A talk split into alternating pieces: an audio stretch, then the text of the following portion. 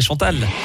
DKL, les conseils de Chantal et Gilang, sexologue. On parle des fêtes, Chantal, et de la vision du couple par rapport aux fêtes. On imagine que dans le couple, chacun imagine sa fête idéale et ça n'est peut-être pas toujours la même manière d'imaginer les choses. Absolument, Michael.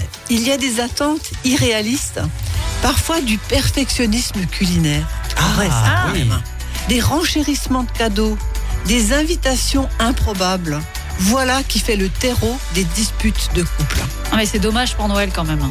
On pourrait faire Ah, quelque c'est chose vrai. de plus simple en cuisine, par exemple, oui. Bah oui. Un plat qu'on sait faire, quelque chose de sympa, de familial. Mais oui. Pas se lancer dans des choses aussi compliquées qui nous prennent la tête. Mm.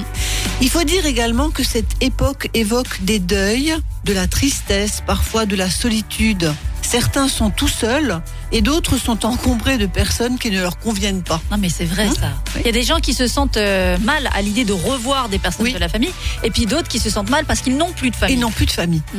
On n'est jamais content finalement. C'est triste, hein Et c'est difficile de trouver un juste milieu et il vaut mieux en discuter, en dialoguer, faire le point tranquillement dans votre couple sur ce que chacun souhaite et sur ce que chacun surtout ne souhaite pas. Et puis moi je dirais que dans le couple, ce qui est aussi important, c'est de voir que ce que l'autre souhaite n'est pas une agression pour soi. Mais non. Parce que son- parfois on se Oui. dit, mais non mais comment tu peux dire ça Oui. Ou comment tu peux penser ça Et comment tu peux me faire ça Oui, voilà. Donc Hein euh, D'inviter arriver à la, accepter, euh, la tante truc-muche euh, que, je, que je ne peux pas voir.